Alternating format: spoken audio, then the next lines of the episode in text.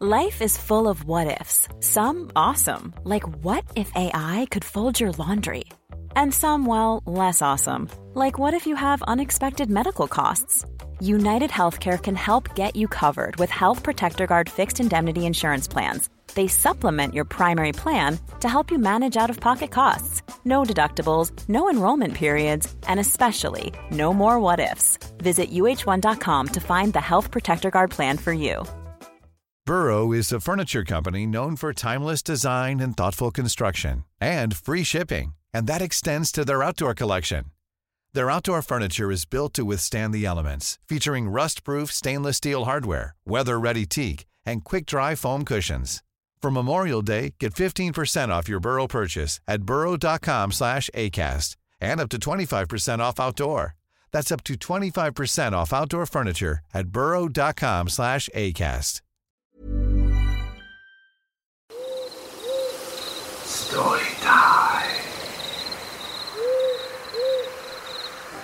I was If you thought the only way to get a more defined jawline with natural looking results was through surgery, think again. Juvederm Volux XC is a non surgical injectable gel filler that improves moderate to severe loss of jawline definition and can help you achieve natural looking results with little downtime. Even better, this improved definition lasts up to one year with optimal treatment. No maintenance required. Improve jawline definition for a smooth, sculpted look with Juvederm Volux XC. For important safety information and to find a licensed specialist, visit juvederm.com. That's J U V E D E R M.com. Not for people with severe allergic reactions, allergies to lidocaine, or the proteins used in Juvederm. Common side effects include injection site redness, swelling, pain, tenderness, firmness, lumps, bumps, bruising, discoloration, or itching. There's a risk of unintentional injection into a blood vessel, which can cause vision abnormalities, blindness, stroke, temporary scabs, or scarring. Talk to a licensed specialist to find out if it's right for you. Hey, I'm Ryan Reynolds. At Mint Mobile, we like to do the opposite of what Big Wireless does. They charge you a lot, we charge you a little. So naturally, when they announced they'd be raising their prices due to inflation, we decided to deflate our prices due to not hating you. That's right. We're cutting the price of Mint Unlimited from $30 a month to just $15 a month. Give it a try at mintmobile.com slash switch. $45 upfront for three months plus taxes and fees. Promo rate for new customers for limited time. Unlimited more than 40 gigabytes per month. Slows. Full terms at mintmobile.com. Burrow's furniture is built for the way you live. From ensuring easy assembly and disassembly to honoring highly requested new colors for their award-winning seating, they always have their customers in mind. Their modular seating is made out of durable materials to last and grow with you. And with Burrow, you always get fast, free shipping. Get up to 60% off during Burrow's Memorial Day sale at burrow.com slash ACAST. That's burrow.com slash ACAST. burrow.com slash ACAST. Hiring for your small business? If you're not looking for professionals on LinkedIn, you're looking in the wrong place. That's like looking for your car keys in a fish tank.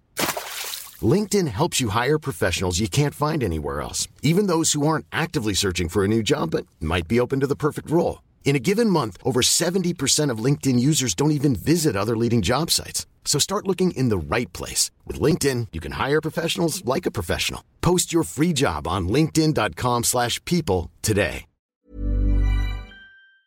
hiking one night with my wife in an urban wilderness hiking area of our hometown. It's essentially a large area of the city that's uninhabited and owned by the city parks department and turned into hiking and biking trails. We arrived at dusk one evening and there were no other cars in the parking lot. We began our night hike and about 45 minutes into the hike it was pitch black. We were hiking down a trail and turned a corner when we heard a very low and unnerving growl. We immediately stopped and I shined my flashlight in the direction we heard it come from, about five yards away. We couldn't see anything. We stood there for a few moments to see if we could hear it again, and sure enough it got louder. It sounded deep and large, almost like a lion was growling at us. It was very startling. We never saw anything but ended up booking it the opposite direction. Literally sprinting back to the parking lot. I've never ran so fast. After getting back to the car and gathering our wits, we heard distant motorcycles driving down the road. They sounded similar to the growl we heard. I tried making sense of it. Was it the motorcycles or an animal? The only native animal large enough to make a deep growl like that would maybe be a mountain lion. We don't have any other large animals around here capable of making that sound. I know there are a few mountain lions here and there in the surrounding rural areas where I live, but in city limits? No way. I'm still baffled about it.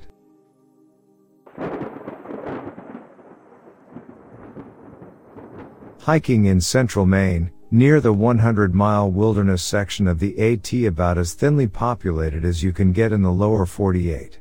Wife and I pull up to the trailhead at about 2 a.m. after a long drive and epic storms, and decide to catch a few Z's before hitting the trail at sunrise. After settling in we notice a blinking light on a distant mountain. There's no illumination for miles and miles in any direction so it sticks out immediately, and comment on it likely being the only radio tower for 50 miles. Then the light starts slowly moving down the hill, it's maybe a couple miles off, and we both get interested. We figure it must be some truly insane bastard coming down the mountain in the darkest part of night with a headlamp, and the blinking is when a tree obscures line of sight. It keeps coming and picks up speed, and at this point we start to make casual jokes that it's coming right towards us. I can't remember how long we had the car's lights off, but at this point we turn them back on as we're starting to feel a little creepy. We watch the light come down the hill, covering the couple miles in a minute. Maybe two. Then it's right outside about 20 feet off the ground and blinking. We grab a flashlight to try to see what it is, but can see nothing. It's just a blinking light about the brightness of a dim street light appearing every few seconds. It hovered there for around 20 minutes, then was suddenly gone. To this day we have no idea what it was. I assume some kind of giant glowy bug, but I've lived in the country most of my life and have never seen anything that bright or a bug move that fast.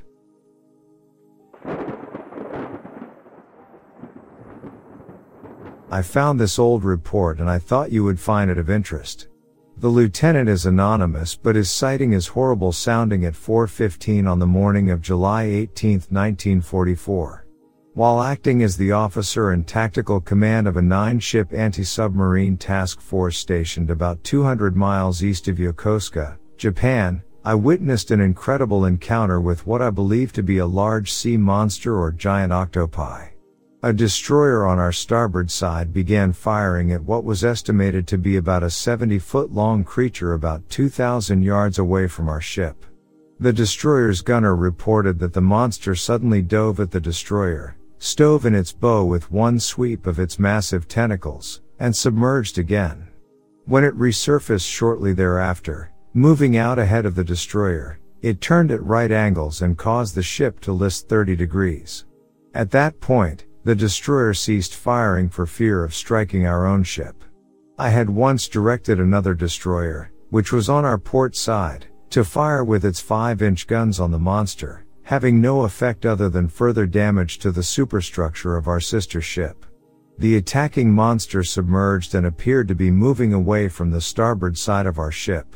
When it resurfaced on our port side, I turned my ship directly toward the monster's position, opened fire with all battery weapons, including 5-inch guns, 40mm anti-aircraft guns, 20mm machine guns, and finally, 4-inch rockets, which were the only weapons available that had a chance of a hit. The rockets were fired in pairs from each turret. When they struck the water, I observed with my own eyes that they skipped like flat stones skimming across the water. One pair of rockets struck the monster's head, which had once disappeared beneath the waves. A second later, two more pairs struck the water where it had just submerged, and I saw large columns of reddish brown liquid rise to about 50 feet in the air, followed by an explosion which made the ship tremble just slightly. The attacking monster was never seen again.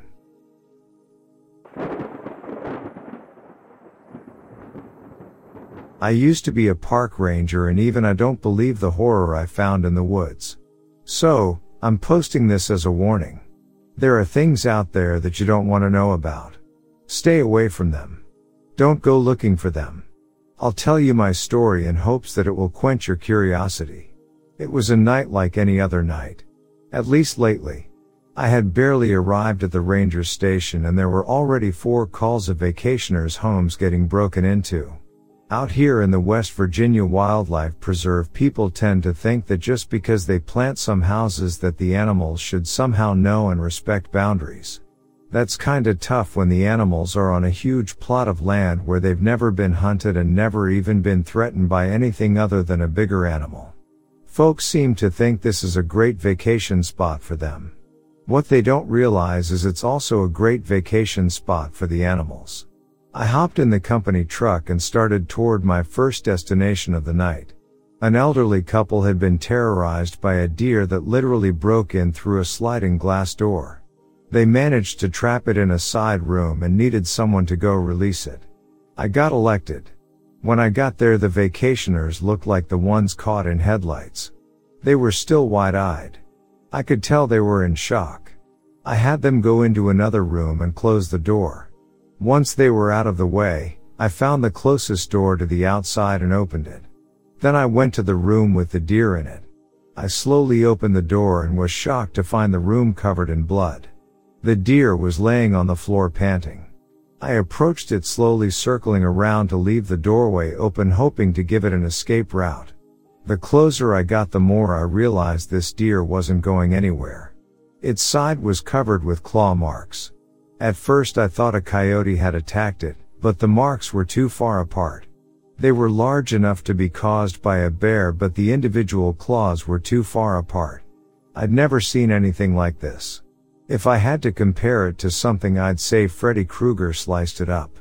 The deer's eyes went wide when I approached it, but it didn't jump up and run. I took this as a bad sign. Its breath came in ragged gasps as I struggled to roll it over. Once I did I was my turn to struggle breathing. Its entire side was torn to shreds, but that wasn't the worst part. There were large chunks that were missing. I examined the wounds and found bite marks where the missing flesh should have been. But the bites were massive. If it wouldn't have challenged the laws of nature as well as my own sanity, I would have said it was bitten by a shark. Blood poured out of the side and the deer struggled to draw breath.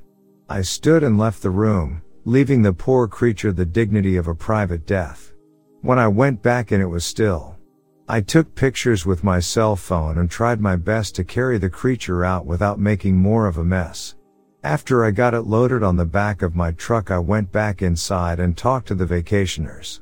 When I opened the door to the room they were in, the woman's eyes grew wide and she started screaming. The man's eyes were the size of saucers as well. I approached them slowly with my arms outstretched to try to calm them down. It seemed to have the opposite effect. They started climbing the furniture and clawing at the walls to get away from me. I decided to back away and give them some room. What's wrong? I said. The man pointed a shaky finger at me. Yo, you, you're covered in blood, he said. The deer got you, the woman said. You've got rabies. Or worse, the man said keeping his distance. I'm sorry folks, I said. This is the deer's blood. You killed it just for breaking in? The woman said. What? No, it was already injured, I just took it to my truck. The couple seemed to settle down and consider this. So you don't have rabies? The man said slowly looking me up and down. Or anything else? The woman said hiding behind her husband. No, Ma'am, I'm fine. She took her turn eyeing me up and down, I assumed looking for wounds. Being satisfied, they asked the one question I didn't want to answer. So what killed the deer? The man said. I really don't know, I said truthfully. Having just gotten them calmed down I didn't want to send them back into a panic. It was probably just a coyote, I said. A coyote? The man said diving back into the pool of panic.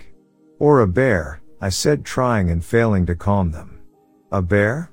The woman said diving in after her husband. You know, folks, you've had a traumatic night, I said. I can't tell you what to do, but if I were you, I'd. We're leaving. The woman said dragging her husband out of the room. That sounds like a good idea, I said. And then like an idiot I added.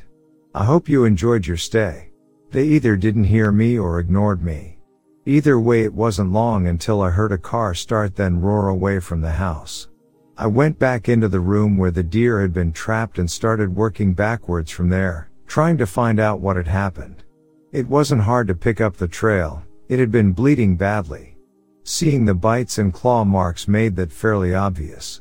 I tracked back through the kitchen and out the smashed glass door. Once outside, I turned on my flashlight.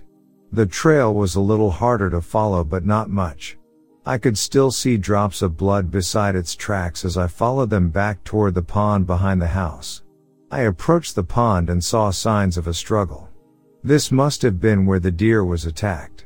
There were other tracks in with the deers but they didn't make sense to me. They were large, too large. Their shape was odd as well. If I had to call them anything I would have called them duck prints. But massive. Larger than any duck by many times.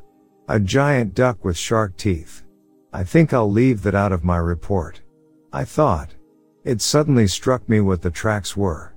It was a man with swim fins on his feet. But why? Why go to all that trouble to poach a deer when you can just knock it out with a tranquilizer gun?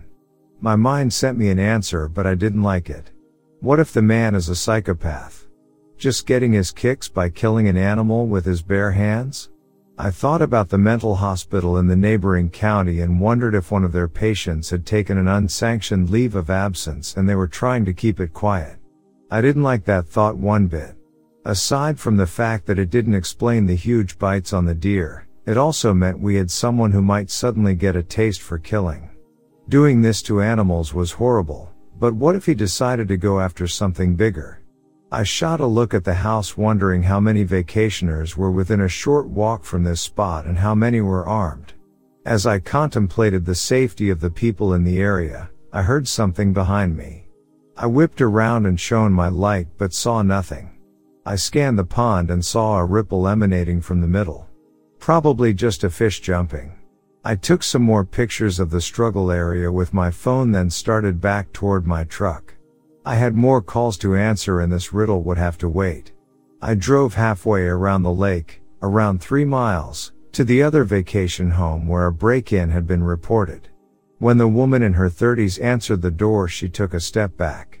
Oh my, she said, looking at the dried blood all over my uniform. Good evening, ma'am. Sorry about my appearance, I said. Did you report a break-in? Yes, we did. Please come in, she said in a friendly tone yet gave me a wide berth while closing the door. She led me upstairs to the kitchen. For some reason I was expecting to find blood all over like with the last house. However, this was a completely different mess. She showed me the door. It had been forced open but not shattered like the last one. There was only a small amount of glass broken.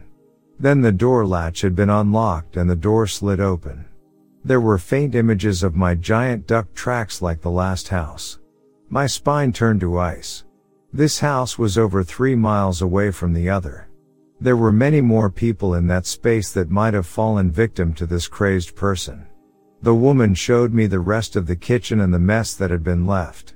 There were a few cans of sardines that had been opened and eaten and also some cans of tuna fish.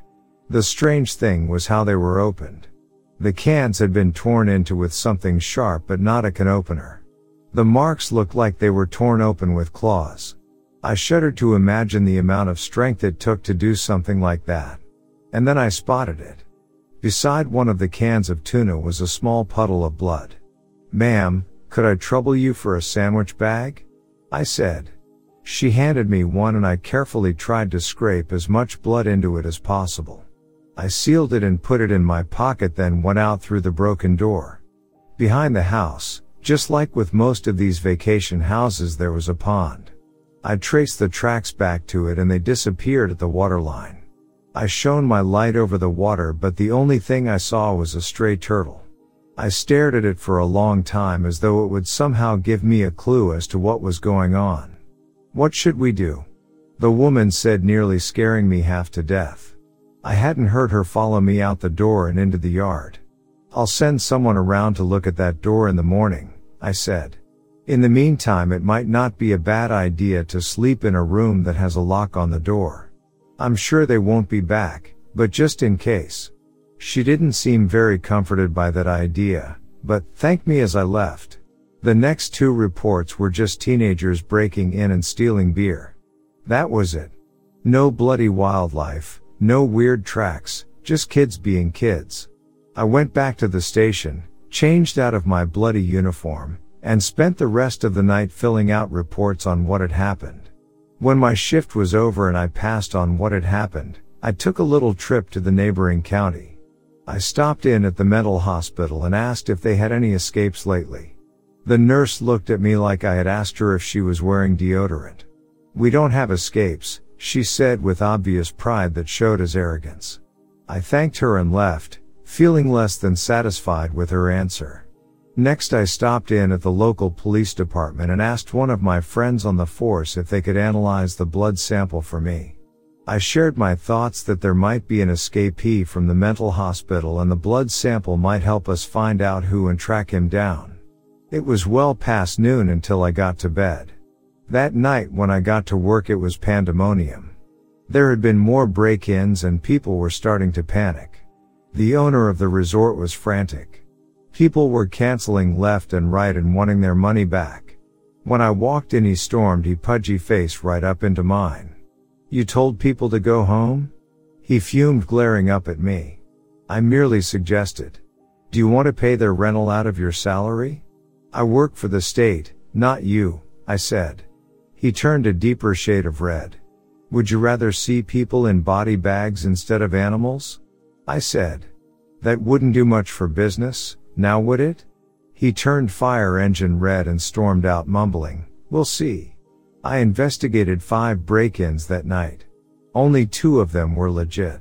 The rest seemed like half-hearted attempts to stage a break-in so they could get out of paying for their rental. The two real ones shared the same characteristics as before. Just enough of a broken window to open the door. The cans of whatever seafood was available. They even got shrimp out of the freezer. Everything about the way the intruder acted pointed to a person. All I needed to know was who. Again I followed the tracks back to the nearby pond. I stood for a long time studying the surface of the water. I knew these ponds were all designed the same. A roughly 40 yard by 40 yard body of water around 5 feet deep in the middle, stocked with mostly bluegill for catch and release fishing. Anyone using these ponds to hide would have to be holding their breath for inhuman periods of time. I stared at the surface for 20 minutes. If someone was out there, they had an invisible snorkel or an extra set of lungs. After my rounds of investigating and reporting, I decided to stick around and do a little extra investigating. I ran home, grabbed my swim trunks, mask, and snorkel, and went to the site of the most recent break-in. I waded out into the water, unsure of what I would find when a snake slithered past me. I let it go and waded deep enough to where I could swim. I hovered at the level of the surface, dipping my mask underwater to get a glimpse of whatever there was to see. There wasn't much. Fish, underwater plants, and lots of water. Just what you would expect from a pond. As I kept going towards the middle, the water was getting deeper. I now couldn't touch the bottom. I had to float on the surface. Looming in front of me was a dark spot on the bottom of the pond. I took it for a rock but swam close enough to investigate anyway. In for a penny, in for a pound. As I drew close enough to hover over it I realized it wasn't a rock. I took a deep breath and dove to find out what it was. The further I swam down the further I was able to swim down. I kept going and going. Light disappeared.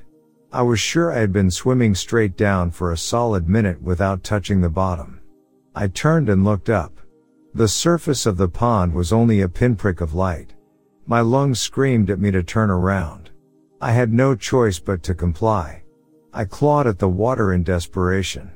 It seemed like I was swimming in mud or something was pulling me down. Almost like a force or current pushing against me, wanting me to drown before I could fully explore this hidden secret. After what felt like an eternity, I broke the surface of the water and gasped for air. I swam over to the shallows and walked out of the pond. I collapsed on the shore and lay there for a long time trying to regain my breath. As my brain received oxygen, I thought about what had happened and if it had been real, an illusion, or if I had just gotten turned around somehow and stuck at the bottom. I had to find out. I wasted no time driving two counties over and renting some dive equipment, along with a light. So armed, I returned to the pond and walked toward the middle again. This time when I dove toward the dark spot I was able to see exactly what it was. I used the flashlight to examine the darkness. As I swam deeper, the sides closed in on me as if I was swimming down the gullet of some massive fish. I've never been claustrophobic before, but that was rapidly changing. I barely had any room to maneuver as the sides closed in. I contemplated turning around, but there was no room. I could feel myself start to panic. I had to focus to keep my breaths regular. I was very close to a panic attack when suddenly the tunnel opened up again. The sides grew further apart. I checked my watch and I had been under for 15 minutes. The sides of the tunnel had spread out so far they were barely visible and I could see a light ahead of me. I swam toward it, desperate to get out of this water. I broke through the surface and looked around. I was in the pond. Somehow I had gotten turned around and was back in the pond. I swam to the side until I could stand and walked out to the shore. Looking around I made a startling discovery. I was in a pond. The same one as the break-in last night. Somehow there was a hidden tunnel between the two ponds. That's how the robber never gets caught. He just swims to the next pond slick as snot. No fuss, no muss. I now knew the how. But I needed to know more. As tempting as it was to swim back through the tunnel, I was still a little shaken and didn't want to risk an underwater panic attack. I walked back to my truck, took off my dive equipment, and drove back to the dive shop. I asked about frequent customers, especially for refilling tanks. They told me they had a few regulars that came in every weekend, but no one knew and no one who needed refilled more than once a week. I asked if there were any other dive shops in the area and they told me the next closest one was over a hundred miles away. I went home frustrated. It wasn't making sense. He would need air to swim back and forth through that tunnel and that was his escape route. I was sure of it. I tried to sleep through the afternoon, but my mind wouldn't let me rest.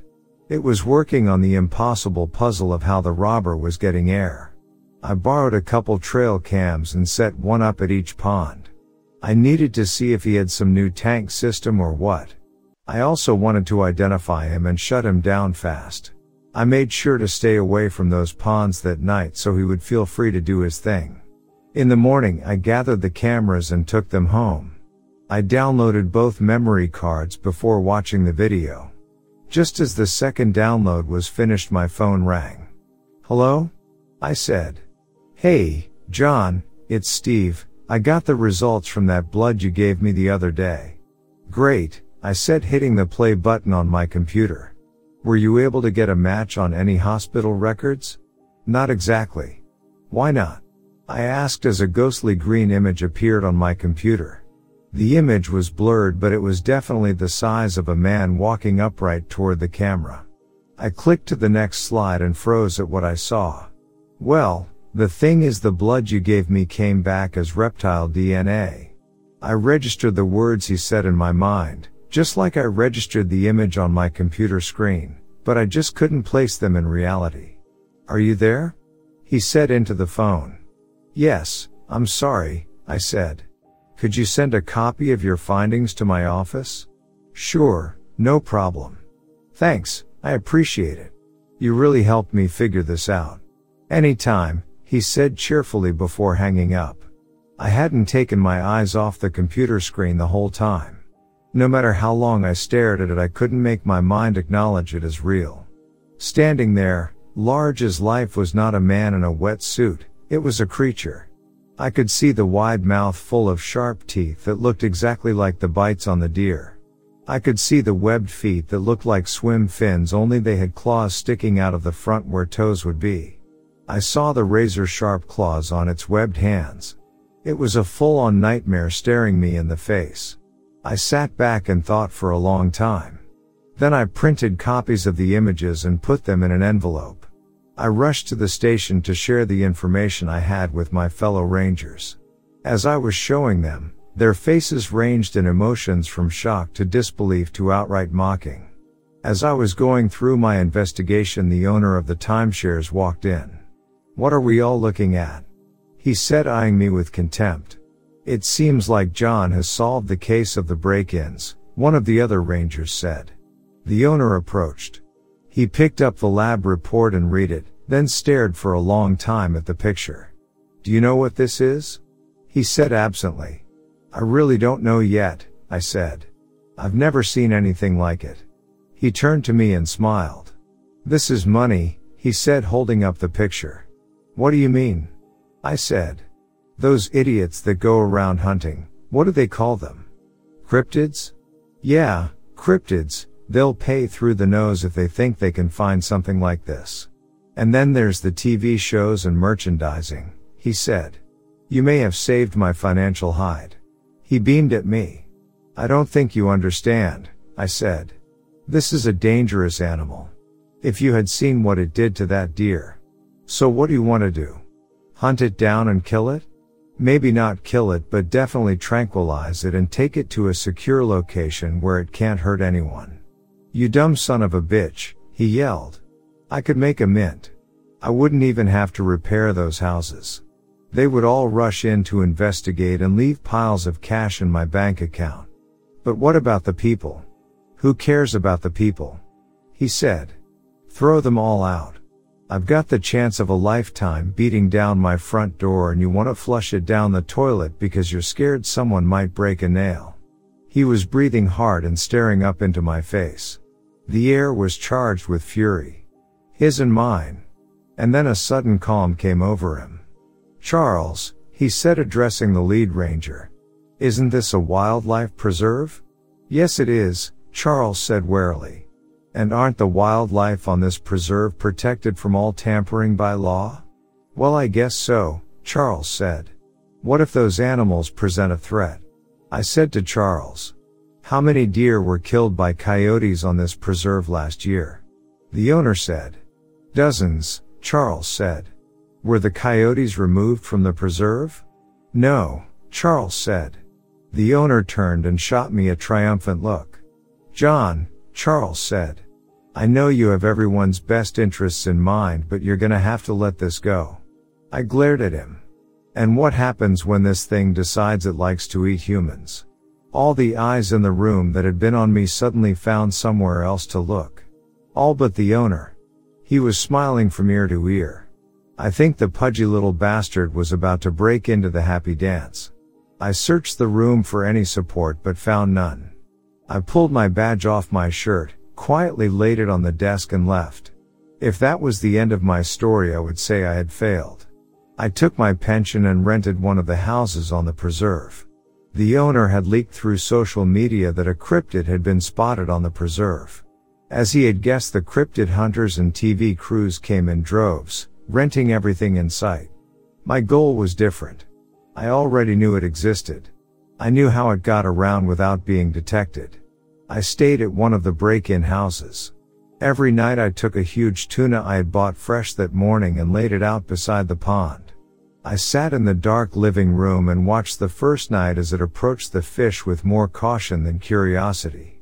After sniffing it for a long time, it grabbed it and dove for the pond. Each night after, I laid out a fish and the creature became less cautious.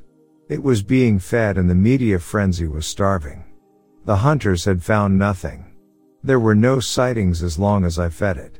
Everyone had their cameras set up.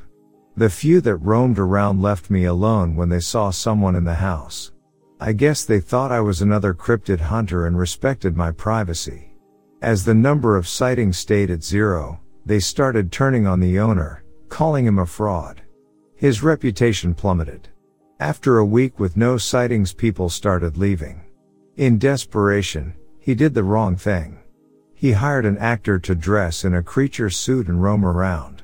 Of course the hunters and shows saw right through this and destroyed what was left of his reputation. I had rented the house for two weeks. Between the rent and the fish my money was running out.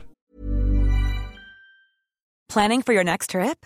Elevate your travel style with Quince. Quince has all the jet setting essentials you'll want for your next getaway, like European linen, premium luggage options, buttery soft Italian leather bags, and so much more.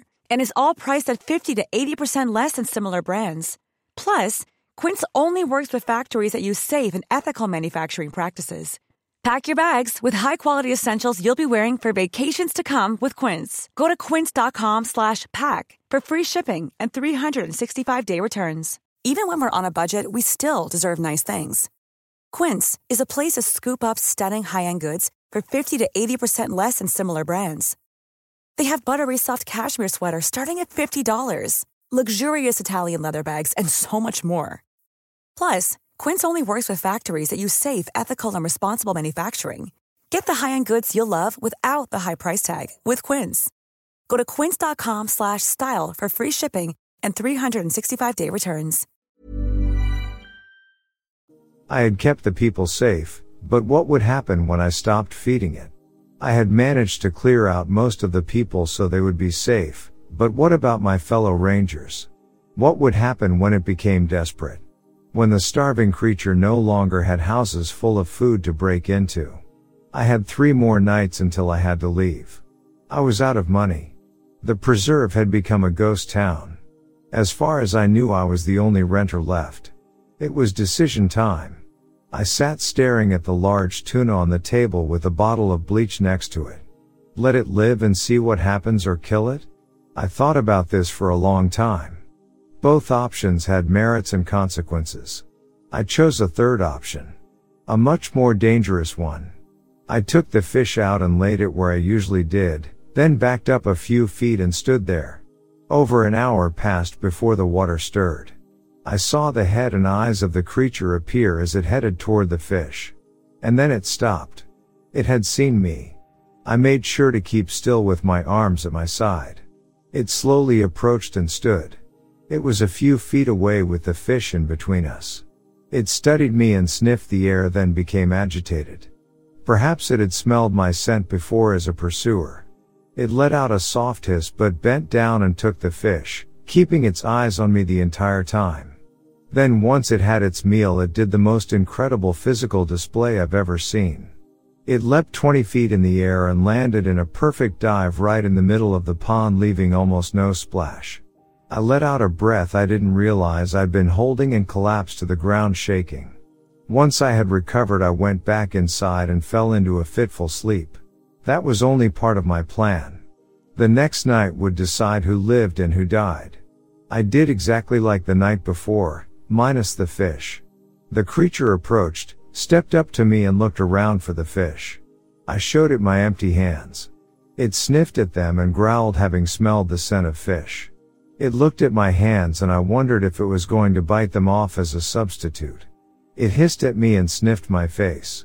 I saw it flexing its claws the whole time.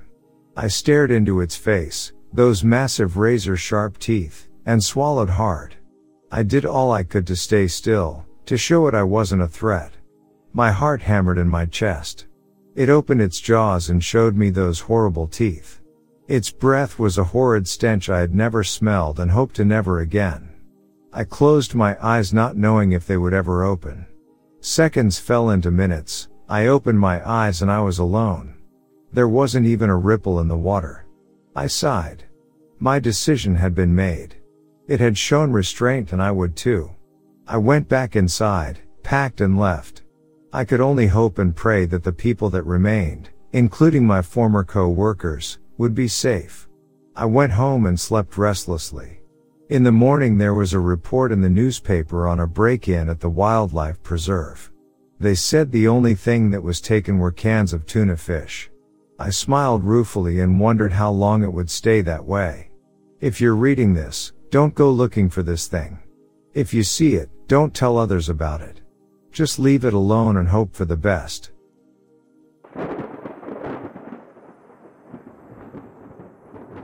And these aren't cute little human dragonflies with flower petals for clothes and sweet smiles. I don't know about you guys, but when I think of fairies, I'm picturing something like Tinker Bell. Yeah, I know. She's technically a pixie. Sue me. That is not the shit my roommate is messing with. I noticed she was weird when I moved in.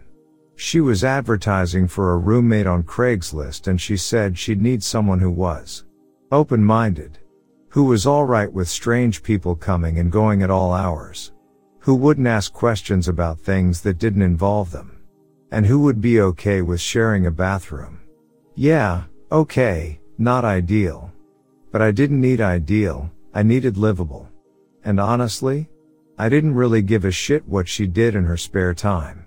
Hell, she could have been cooking meth in her room, as long as she didn't get me involved in her drug deals, I wouldn't have given a shit. Turns out she wasn't dealing drugs. Unless she was sharing marijuana with her deadbeat friends or something. Instead, she was into the occult. Supernatural stuff. Conspiracy theories. She believes in anything and everything. She's convinced she's seen Bigfoot. She was abducted by aliens when she was 10 years old. She doesn't get vaccines because the government is using them to control people's minds. That kind of stuff. Is it terrible for me to say that I kind of like her? I mean, let's make no mistake here, she's messed in the head. But she's actually a really good roommate. Pays her bills on time, cleans up after herself, asks me before having her weird gatherings and rituals and shit. Whenever she buys groceries, she grabs my favorite candy bar for me. And at least she's interesting. I'd rather sit and talk to her for an hour than listen to Nancy from work describe her latest MLM adventures. And before you argue with me, Stella, that's the name my roommate chose for herself, I guess, doesn't vote, so it's not like her weird ass opinions and beliefs hurt anyone else. She told me once she thinks that if you enter a voting booth, the government will put you to sleep, embed your skin with a mind reading chip, and release you back into society and you won't have any memory of what happened. And that it happened to her mom and that's why her mom believes in evolution. Right, anyway. So life with Stella wasn't terrible. We got along okay for the most part. And we managed to live together for six months before her weirdness started getting a little too close for comfort. What do I mean by that? Well, one morning I woke up to mold growing in a ring in our living room. Seriously, it was a huge ass ring.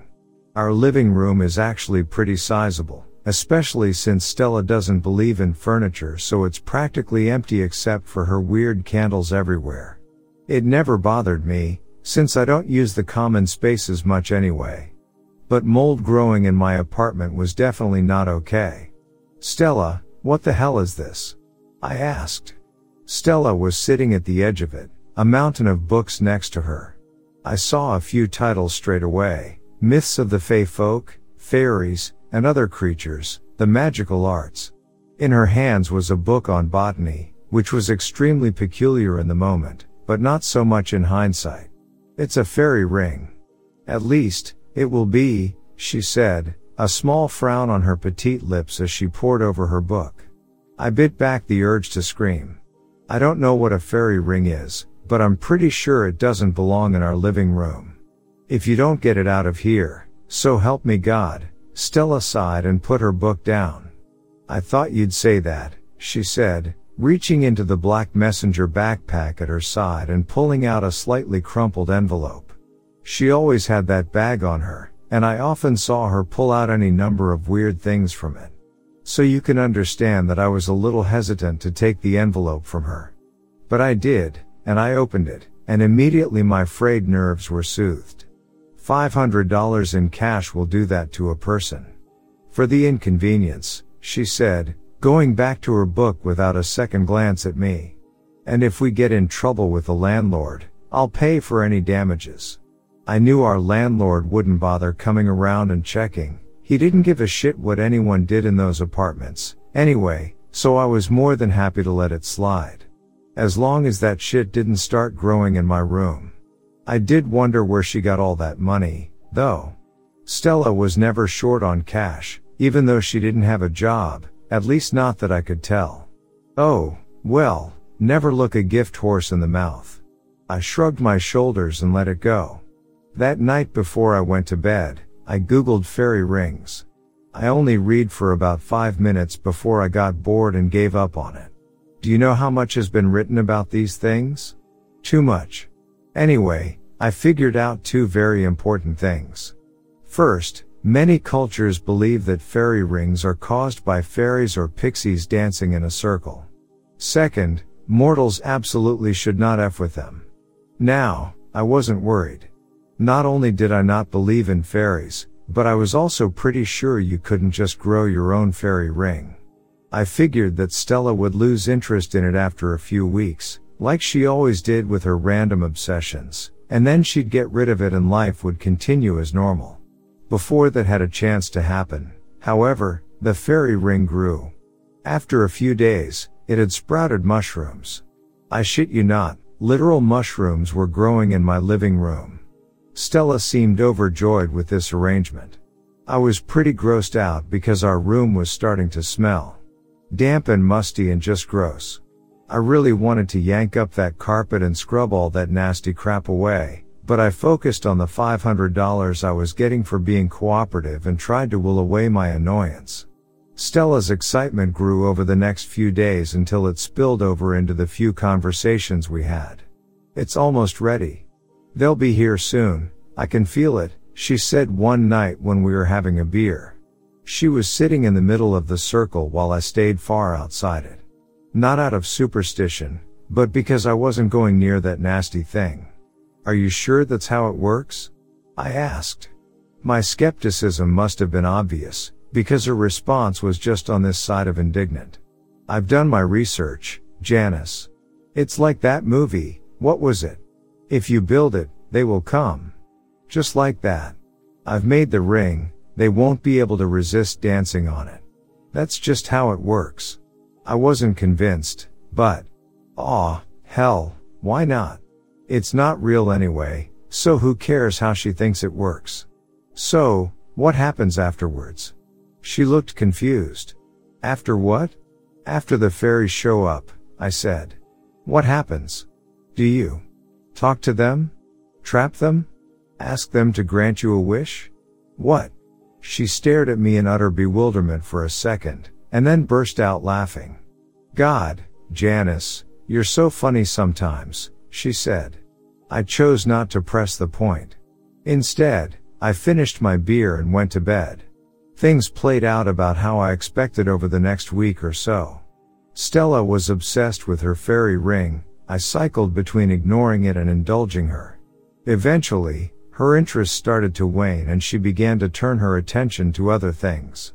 I noticed a few books on the Jersey Devil appearing around the apartment, so I figured that's what would plague my life next. I felt like I was living in some sort of sitcom. And then, three weeks ago, something different happened. I woke up around four in the morning, my sleep disturbed by a strange blue glow coming from under my door. I stumbled out of bed, rubbing the sleep from my eyes as I went in search of the light source.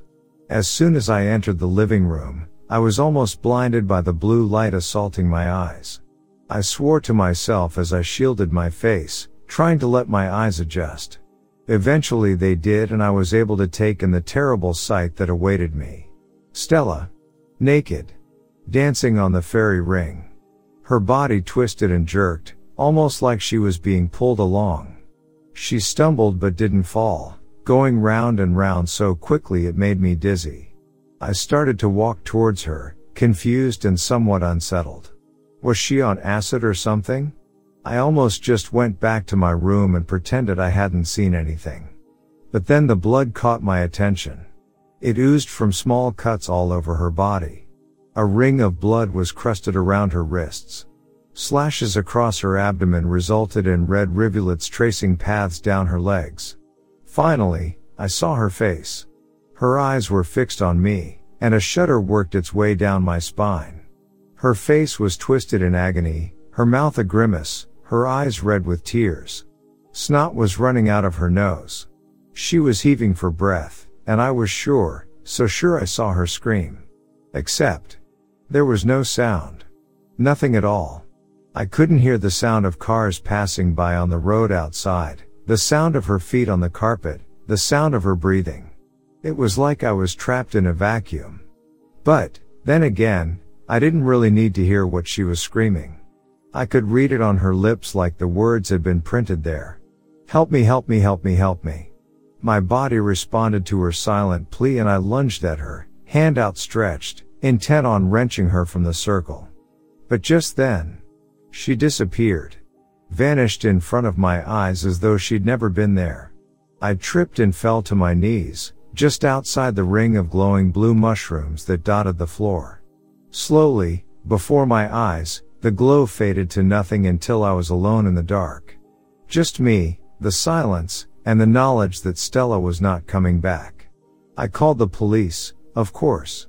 That's what you do, right? I've never been in a situation quite like that before. I knew I couldn't tell them what I saw. So I just told them that when I woke up, she was gone, and that was rare for her. That I was worried something had happened. They declared her missing. I steered clear of the living room. I wanted to get out of there as fast as humanly possible, so I booked a hotel room until I managed to find another place.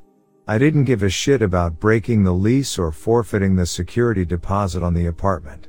I just wanted out. I got a place pretty quickly, a real dump of a studio apartment, but it's affordable, and built up my courage to go back to our apartment, to pack up my few things and go. When I opened the door, God, no matter how long I live, I'll never forget this. When I opened the door, she was there. Lying there, in the middle of the fairy ring. The cuts had deepened into permanent grooves in her body. She was thinner than before, as though someone had sucked the flesh out of her, tightened her skin until it was tough and leathery. In fact, she almost looked like she'd been mummified. Her eyes were gone. Her teeth were gone. Her mouth was still gaping open, still screaming for someone, me, to help her. And as I stared at the body, I swear to God I heard a faint giggle coming from somewhere in the apartment. I think I'm done with roommates for a while.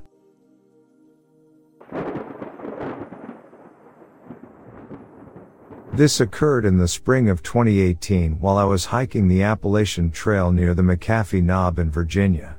I'd been hiking for a week at this point. I live in western North Carolina and was planning on about another two weeks on the AT.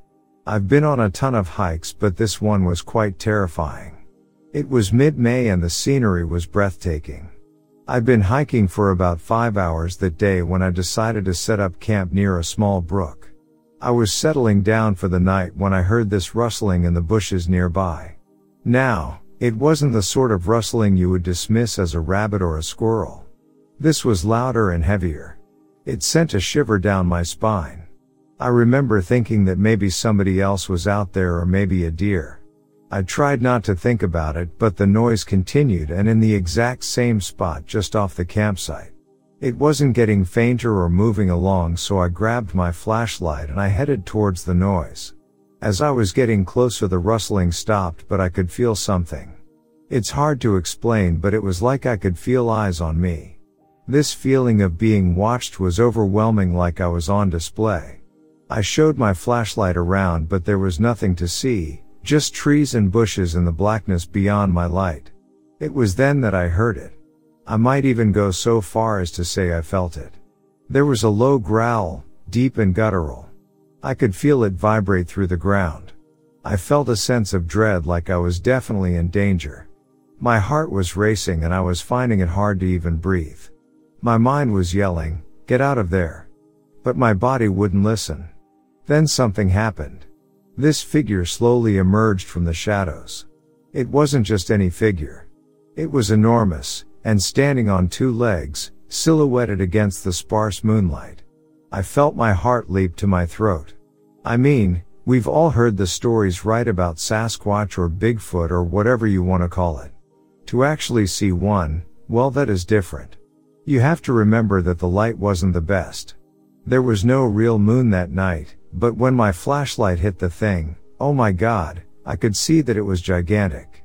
I mean it was really tall. I'd say easily 8 or even 9 feet. It towered above me, giving off this sense of pure raw power that can completely overwhelm me. It was broad and its shoulders seemed as wide as a small car. No exaggeration. Its arms hung down almost to its knees, rippling with muscle under the hair that was matted and black sort of blending with the shadows. Around its face, well, that's something I will never forget. It was more human-like than ape-like, but still not quite human. Its eyes were large and expressive, shining in the light with an intelligence that startled me. The nose was flat, more like ours than a bear or a wolf. The mouth, when it gaped open, I could see its teeth and even its breath as it exited its mouth in a slow stream of steam. The teeth were large and they looked very sharp. It was a terrifying sight, the kind of thing you would expect to see in a nightmare, not on a peaceful hike in the Appalachian woods. The sound it made was a deep rumbling growl that seemed to shake the very ground beneath me. There was like a primal rawness, a sort of power that you can't really put into words. Then suddenly it let out a roar that echoed through the forest, making the hairs on the back of my neck stand up. Then, just as suddenly, it disappeared from the light of my flashlight. I swung the light slowly back and tried to pinpoint the thing's current location, but I couldn't see anything at all, just that I was alone again, standing there in the pitch black with my heart pounding. That's when I realized that sweat was pouring down from my face and my chest. I hadn't even been aware of what was happening to my body until just then. As you can imagine, I didn't sleep a wink that night. Every noise, every shadow had me on edge. I couldn't wait for the day to break. So just as soon as the sun started peeking over the mountains, I packed up my stuff and I headed onward. There was no real place to go but to continue on the AT. I did cut the hike short. I didn't make those full final two weeks. I just couldn't get over what had happened. I will tell you that since the encounter I have been back to the Appalachian Trail but never to that same spot. I can't say I'd ever want to see that section of the trail ever again.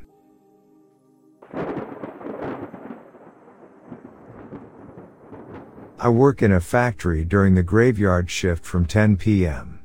to 6.30 a.m. in Columbus, Ohio. That night I was actually working my sixth day in a row for overtime. I have had this job for a while now and I am used to this kind of schedule. I am bringing this up because typically after I get home I am still wide awake and tend to sleep later in the day. I was totally alert when this happened. I ended up leaving work early since I completed a lot more orders than usual and I was on my way home around 4.30 am. I turned down the side street that leads to my apartment complex and I immediately noticed it is quite dark as the streetlights are not illuminated.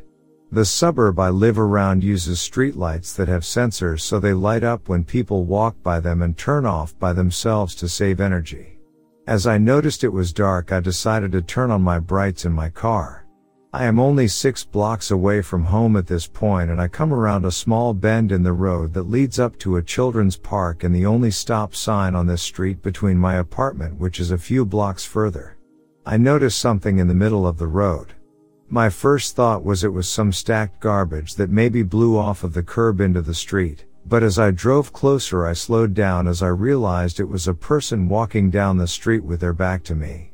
It seemed like an old person, a very old person actually by the way they were walking. I slowed down a lot because it was very odd. I didn't know if they were going to jump in front of my car or what since there are well maintained sidewalks less than 10 feet for them to use. The next thing I notice is the clothing. The person was walking slowly, almost waddling, and was wearing a hooded jacket with the hood up and their hands inside the front pouch, sweat pants, and soaking wet slippers, due to the light rain, without socks. This person was about three car lengths away from the stop sign and I was close now getting ready to stop and ask if they needed help or something. As soon as I was just about right behind him, adjacent, this person who I then saw was an old man with wrinkly and very pale skin, whipped around insanely fast and stared at me. My brights were still on and I could see how pale his skin was and then I saw the pitch black eyes. No whites in his eyes, just black. I was immediately filled with terror and almost froze up, but I floored it and sped the last few blocks to my apartment, parked, and sprinted inside locking all my doors and windows. The next day I realized that none of the street lights were illuminated on my whole street when this happened even though it was within distance to trigger the sensors. I couldn't sleep at all that night. This happened in April 2017.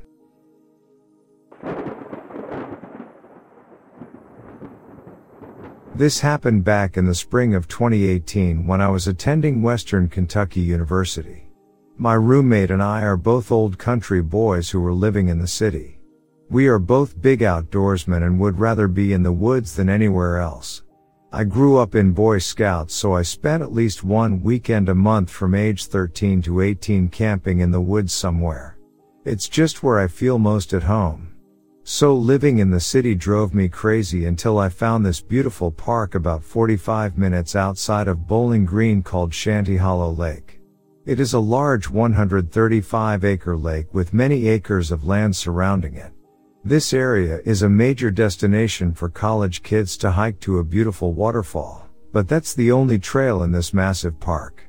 My buddy and I like to get off the trail and see what we could find. We'd make new trails, climb cliffs, and just explore the area. One thing we noticed a lot was saplings usually about 6 to 8 inches in diameter snapped at the base and then twisted around another tree, sometimes once, sometimes three times. I always found this odd and in recent history, I've read these could be used as boundary markers. These were usually found off the beaten path nowhere close to where people hiked. The night of the encounter my buddy and I went out around 2 o'clock in the morning to go view a meteor shower.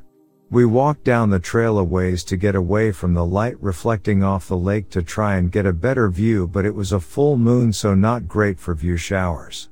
As we are sitting there just taking in the silence we hear slaps on the water and a flock of geese go absolutely nuts and take off flying. It scared the crap out of us because we weren't talking just kind of sitting there meditating. We think it is a beaver or something and just laugh it off. But then we hear a kerflush. Something massive was thrown into the lake. And I mean massive because it took about five seconds for the water to rain back onto the lake. That is what freaked us out the most. Even though it was very dark, we could see a vast and tall upright form move out of the brush to our right, maybe 150 feet away. There was a grunting sound as well, though it soon faded away. The hair was standing up on the back of my neck and we both simultaneously said let's get the hell out of here and we booked it out as fast as we could. I'll add that there was no one else there at all that night and to my knowledge nothing in the woods could throw a boulder that size. So I asked this question, was it a Bigfoot? I would have to say that it was.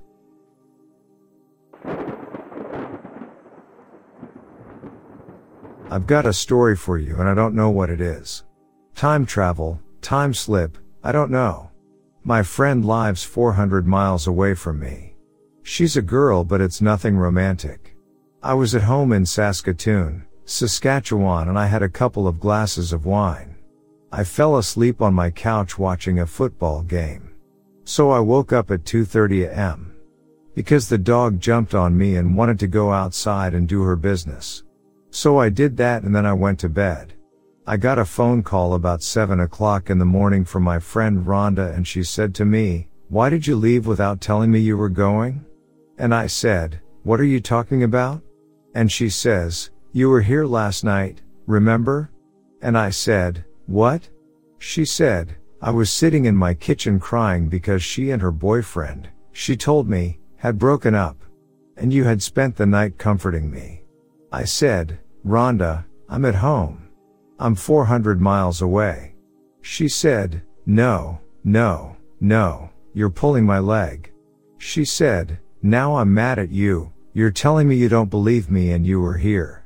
Anyway, she decided to move back to my home city not long after that night, and, get this, I walked into her house to help her pack.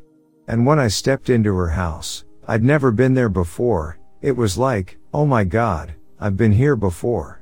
Every hair on my body stood at attention. It was like somebody dumped cold water on me. And get this, she even said to me, don't you remember that at about 2.30 am, you had to take Jessie, my dog, to do her business? So, I don't know what that was all about. Was it a ghost story or time travel? And Rhonda and I have talked about it ever since. It's like we are scared to talk about it because it both sends shivers up our spine.